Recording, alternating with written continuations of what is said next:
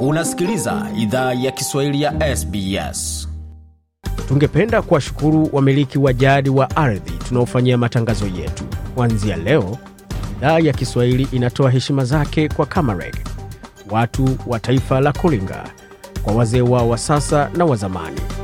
Pia kuanzia leo kuna wakubali wa Aboriginal na Torres Strait Islander ambao ni wamiliki wa jadi kutoka ardhi zote unaosikiliza matangazo haya.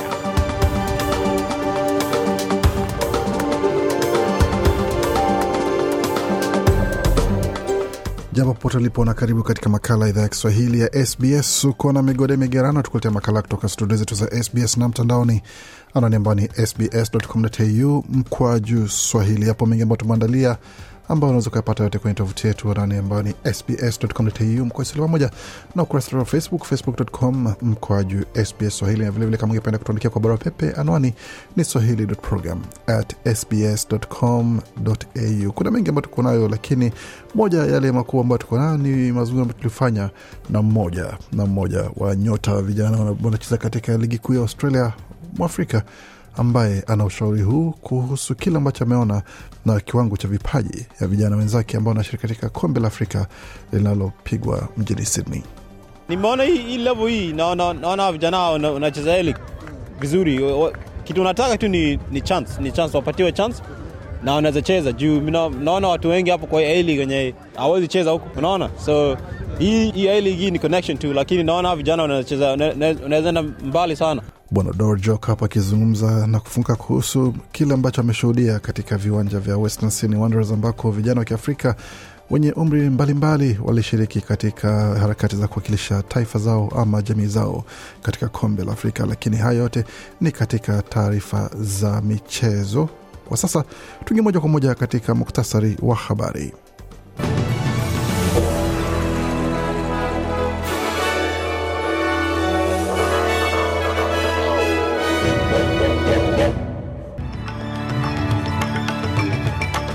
Katika muktasari wa habari tulioandalia jioni hii ya leo, waziri mkuu aahidi bajeti yake ya kwanza itarahisisha shinikizo la gharama ya maisha kwa umma, wakati wakazi wa Ichuka waendelea kukabiliana na hatari ya mafuriko.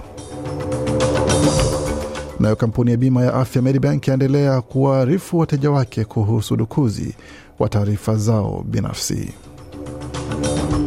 Nchini Uingereza, taifa hilo lapata waziri mkuu mpya ndani ya chini ya miezi mitatu baada ya aliyekuwa waziri mkuu kujiondoa ama kujiuzulu baada ya jahadi, jahazi kuwa zito zaidi.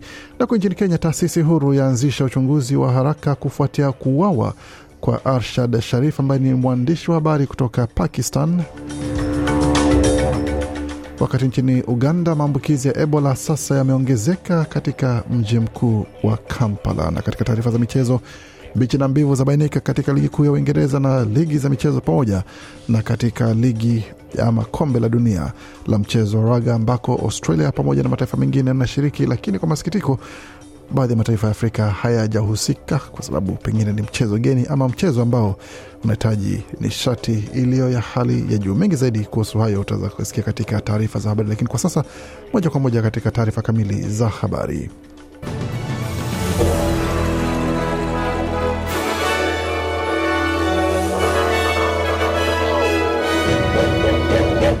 Wasikiza idhaa Kiswahili ya SBS ukiwa na migode migerano, na hii hapa ni taarifa kamili ya habari kutoka studio zetu za SBS Radio. Mwakazina wa taifa Jim Chalmers ameahidi kutoa bajeti itakayolenga kutoa afueni kwa gharama ya maisha, kupiga jeki uchumi pamoja na kukabiliana na madeni na nakisi. Bwana Chalmers amesema mfumuko wa bei utakuwa na ushawishi mkubwa kwa kile ambacho leba inaweza fanikisha. Kwa upande wake, waziri mkuu ameelezea bajeti yake ya kwanza ama bajeti ya serikali yake ya kwanza kuwa ni rafiki kwa familia. Anthony Albanese amesema kwamba bajeti hiyo itarahisisha shinikizo za maisha wakati inakuza uchumi vilevile vile. Priority will be on measures that boost the economy, that boost productivity. Cheaper childcare does just that. So does paid parental leave. So do our measures and investments that are targeted and sensible on infrastructure investment. Investment Waziri mkuu anasema kwamba hatua zinazopiga jeki uchumi zinapiga jeki uzalishaji. Bei nafuu ya huduma ya malezi ya watoto inafanya hilo lote. Vilevile bajeti hiyo itafanya malipo ya likizo ya wazazi pamoja na hatua zetu za uwekezaji wenye malengo na busara katika uwekezaji wa miundombinu, uwekezaji kama kuboresha mfumo wa taifa wa broadband ambao utapiga jeki uchumi wetu wa taifa. Tunataka uchumi unaokuwa ila unaokuwa katika hali inayoondoa shinikizo kutoka kwa familia kwa kutoongeza kwa mfumuko wa bei. Jana waziri wa fedha Kate Gallagher alisema kwamba baraza la mawaziri lilipata takriban dola bilioni ishirini na mbili za uokoaji, kumaanisha kwamba huenda mpaka wanadonge kwa kila mtu katika jamii. Tutajua hayo muda usio mrefu, na taarifa hizo za bajeti zitatokea muda mfupi tu baada ya makala haya, na mida saa mbili hivi tutaweza kuwaletea mengi zaidi kwenye tovuti yetu kujua kile ambacho kinajiri wakati bajeti hiyo inatangazwa. Kwa sasa tuzungumzie lingine ambalo linajiri hususan katika suala zima la mafuriko kule Victoria, ambako mafuriko yanaendelea kukabiliana na katika sehemu za Victoria, utata ukisambaa katika mji wa Echuka kuhusu jinsi ya kuondoa maji hayo ya mafuriko. Mji huo wa mpaka wa mto Mare umetengwa kwa ukuta wa vizuizi ambavyo vimewekwa katika mitaa kulinda maeneo ya kati ya mji huo, ila wakaji katika nyumba zilizo upande wenye vizuizi wameshangazwa kuona maji yakielekezwa katika maeneo yao ambayo yameathiriwa tayari kwa mafuriko. Andrew Crisp ndiye kamishna wa usimamizi wa dharura jimboni Victoria, amesema kwamba imebidi mamlaka wachukue maamuzi magumu kwa sababu The, the placement of the, of the levy uh, was worked through between a number of key stakeholders, whether that be uh, local government, Anasema jinsi vizuizi vilivyowekwa vimepita katikati ya baadhi ya wadau, iwapo ni serikali ya mitaa, mamlaka ya usimamizi wa vyanzo vya maji au huduma za dharura. Walishirikiana kuamua sehemu sahihi ya kuweka vizuizi cha kulinda amani, kwa mradhi cha kulinda mali nyingi za Echuka. Mafuriko yanatarajiwa kuendelea kuwa tisho kubwa mjini humo Echuka kwa wiki nyingine, ambapo mafuriko yanaendelea kutarajiwa pamoja na hatua za kuweza kutoa kinga zikiendelea kuzingatiwa. Na kampuni ya bima ya afya ya Medibank imefunguka kuwa udukuzi wa data wa wiki jana ulikuwa mkubwa zaidi kuliko ilivyodhaniwa kwa mara ya kwanza, idadi ya waathiriwa ikitarajiwa kuongezeka. Kampuni hiyo imesema inawasiliana na wateja wake wa sasa na wa zamani ambao huenda taarifa zao za faragha ziliibwa baada ya kupokea hati zaidi kutoka kwa wadukuzi. Hati hizo zinajumuisha data zinazohusu wateja wa Medibank pamoja na rekodi za sera elfu moja kutoka kampuni yao nyingine ya AHM kudhibiti taarifa binafsi pamoja na madai ya afya. Waziri wa usalama wa mtandaoni Claire O'Neill amesema kwamba ama ameeleza bunge kuwa serikali ina wasiwasi haswa kuhusu aina ya udukuzi wa data hizo. Ameongeza kuwa madhara ambayo yamefanywa yanaweza kuwa mapana zaidi katika kesi za wizi wa utambulisho pamoja na uhalifu wa kifedha. Huyu hapa na maelezo zaidi. We can replace ID documents, we can replace bank cards. When it comes to the personal health information of Australians, the damage Waziri O'Neill anasema kwamba tunaweza badilisha hati za vitambulisho na tunaweza badilisha kadi za benki. Inapokuja kwa taarifa binafsi ya afya za Australia, uharibifu hapa hauwezi rekebishwa. Waaustralia ambao wanakabiliwa kwa matatizo ya afya ya akili, uraibu wa mihadarati na pombe, magonjwa yenye unyanyapaa au aibu, na wana haki ya kuhifadhi taarifa hizo kwa usiri na faraha. Kwa mhalifu wa mtandaoni kuning'iniza hili juu ya vichwa vya Australia ni tendo baya baya mno, alisisitiza waziri O'Neill. Wiki jana Medibank ilifichua kuwa wadukuzi hao walidai walikuwa wameiba gigabyte mia mbili za data zilizojumuisha historia ya matibabu ya watu, kodi zinazohusiana na matibabu yao pamoja na hatua za matibabu. Imesema kwamba wa, wale ambao ni wadukuzi wa taarifa hizo wanasema kwamba wanashikilia taarifa hizo, wana- wanaiteka nyara taarifa hizo wakijaribu kushauriana na Medibank kuhusu hatua huenda ya malipo ama kuweza kupata kitu kitakachotoa kutolewa mbadala kwa taarifa hizo. Tukielekea moja kwa moja hadi Uingereza ambako mwanasiasa wa Uingereza Rishi Sunak amechaguliwa kuwa kiongozi wa chama cha Conservatives na atakuwa waziri mkuu mpya baada ya mshindani wake wa karibu Penny Mordaunt kujitoa katika dakika za mwisho. Sunak ambaye ni mmoja wa wanasiasa tajiri zaidi nchini Uingereza na ambaye atakuwa kiongozi wa kwanza wa taifa hilo asiye mzungu na muumini wa dini la Kihindu ataombwa na mfalme Charles watatu kuunda serikali na kuchukua nafasi ya aliyekuwa waziri mkuu Liz Truss aliyehudumu katika nafasi hiyo kwa siku 44 tu kabla ya kujiuzulu.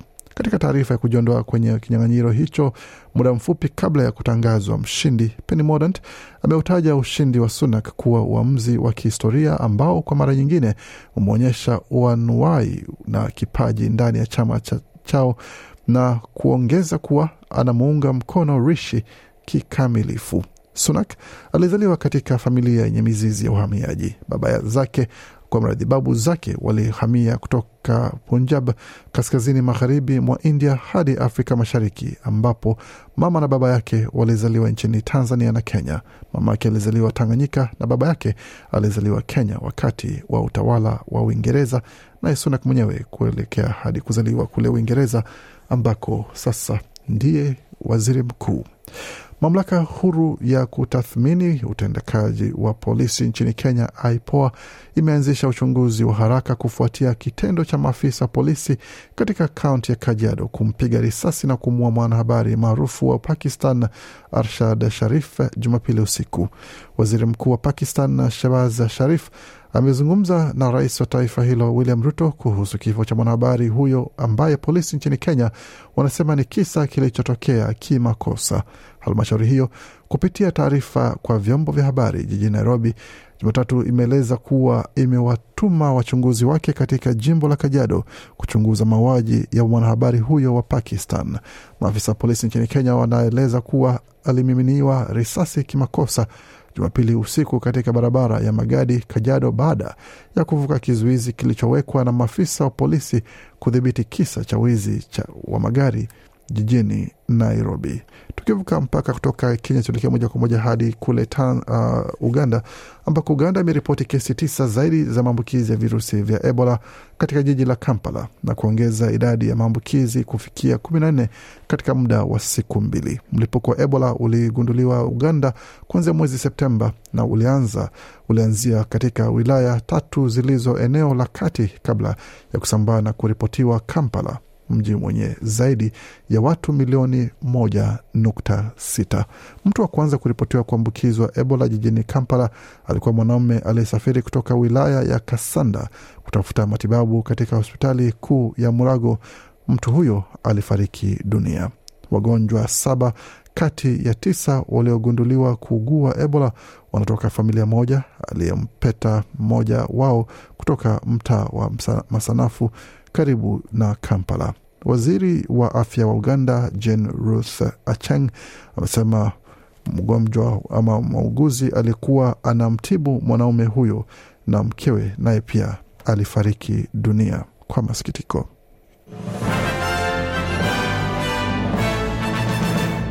Waendelea kuisikia idhaa ya Kiswahili ya SBS ukiwa na migode migerano, tukielekea moja kwa moja katika masuala ya michezo, ambapo kuna mengi ambayo tumewaandalia na yale ambayo yanajiri kwa sasa katika masuala mazima ya michezo, tukianzia hususan katika mchezo wa tenis, ambapo kuna mengi kuna mengi yanayojiri pale na kuna yale ambayo yanakuja hususan tukitazama kile ambacho kiko hapo mbele kwa sasa ni pamoja na hili. Tukianzia katika tenis ambapo nahodha wa timu ya tenis ya Australia Leighton Hewitt ameweza kutangaza, kutangaza kikosi kitakachowakilisha taifa ambacho hakijabadilika na ni kikosi cha wachezaji wanne ambao watashiriki katika mechi ya mwezi ujao ya fainali za kombe la Davis ambacho kitaongozwa na mchezaji nambari nne duniani Alex de Minaur ambaye atakuwa pamoja na Tanasi Kokonakis aliyeshiriki katika uh, mchezo wa Wimbledon, Matt Ebden pamoja na Max Purcell ambao watajiunga na bwana de Minaur. Katika mchezaji mwingine ambaye atashiriki ni Nick Kyrgios ambaye atakuwa ni sehemu ya kikosi hicho cha wachezaji wanne wote wa kiume watakaocheza mechi ambayo itakuwa ni katika robo fainali itakuwa tarehe ishirini na mbili ya Novemba. Tukiendelea moja kwa moja katika taarifa za michezo, hususan katika suala zima la mechi, am, michezo ambazo zina mechi ambazo zinachezwa za kombe la Afrika ni pamoja na taarifa ambayo tumeletea kionjo chake kikiwa ni pamoja na hiki kuhusu kiwango cha wachezaji ambao wanacheza katika mechi hizo na kama wanaweza wakamudu ama waza, wakacheza katika ligi kuu ya kulipwa hapa nchini Australia bila tatizo. Dor Jok ni mmoja wa wachezaji na nyota wa Central Coast Mariners mwenye asili ya Sudan Kusini aliyetueleza haya kuhusu viwango vya wale ambao alikuwa akitazama wakicheza. Nimeona hii, hii level hii naona naona vijana wanacheza hili vizuri. Kitu nataka tu ni, ni chance, ni chance wapatiwe chance na wanaweza cheza juu naona watu wengi hapo kwa hii league wenye hawezi cheza huko, unaona. So hii hii A league hii ni connection tu, lakini naona vijana wanacheza wanaweza enda mbali sana. Bwana Jokap akisema kwamba kile ambacho vijana ambao wanashiriki katika kombe la Afrika wanahitaji ni kuweza kuunganishwa tu, bana wana vigezo na wana, vigezo vinavyohitajika kuweza kushiriki. Katika taarifa zingine ni pamoja na masuala mazima ya kombe la dunia la mchezo wa raga, ambapo mechi zitakazoshuhudiwa ni kati ya Cook Islands na Papua Nigini ambayo itakuwa ni hapo kesho mida ya saa kumi na moja unusu za asubuhi ambapo kutakuwa na mechi moto moto. Katika matokeo ya mechi ambazo zilichezwa hapo alfajiri ya leo kwa saa ya Uingereza, ilikuwa ni kati ya timu ambazo zilicheza, Australia ikiwa dimbani ikiwacharaza Scotland kwa alama 30 84 kwa sufuri, Fiji ikiwa charaza Italia 60 kwa nne wakati England ikiwa charaza Ufaransa 42 kwa kumi na nane New Zealand ikiwa charaza Jamaica 68 kwa sita Lebanon ikiwa charaza Ireland 32 kwa kumi na nne Samoa 72 Greece 4 Tonga ikipata ushindi wa alama zikiwa ni 32 kwa sita ambapo ilikuwa ni mechi ya kusisimua mno pamoja na matokeo kama hayo. Tukitazama katika ulimwengu wa soka ama mpira wa miguu kule Tanzania, ambapo mechi ilichazwa, mechi ambayo ilikuwa ni ya debi ya Kariakoo ambayo ilijumuisha Young Africans dhidi ya Simba ama kundi wa Simba Msimbazi, ambapo mechi hiyo ilichangiwa magoli, ilikuwa ni moja moja. Ni mechi ambayo ilichezwa masaa machache baada ya sisi kumaliza matangazo ya Jumapili. Mfungaji wa timu ya, ya, ya Simba ikiwa ni bwana Okra aliyefunga katika dakika za kipindi cha kwanza. Katika kipindi cha pili kasawazishwa na Aziz Ki, nyota wa Burkina Faso aliyetikisa wavu wa Simba.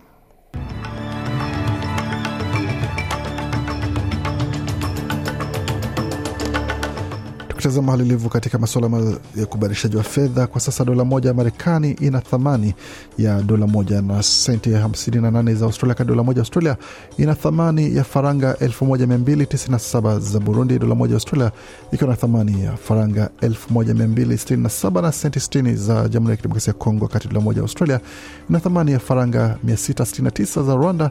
Dola moja ya Australia ina thamani ya shilingi 2413 za Uganda, na dola moja ya Australia ina thamani ya uh, shilingi 76 na senti 65 za Kenya, wakati dola moja Australia ina thamani ya shilingi 1474 na senti 90 za Tanzania. Katika masuala ya utabiri wa hali ya hewa mjini Adelaide, nyuzi joto pale ni 18.1, Brisbane zikiwa ni 23.3 Canberra 15.5, Darwin 32.4, Hobart 14.9, Perth 19.6, wakati Melbourne ni 19.8 na mjini Sydney nyuzi joto pale kwa sasa ni 22 nukta moja. Kufikia pone mwisho taarifa habari ambayo tumeandalia, lakini nasi kwa makala mengine ambayo kujia kutoka studio zetu za SBS Radio.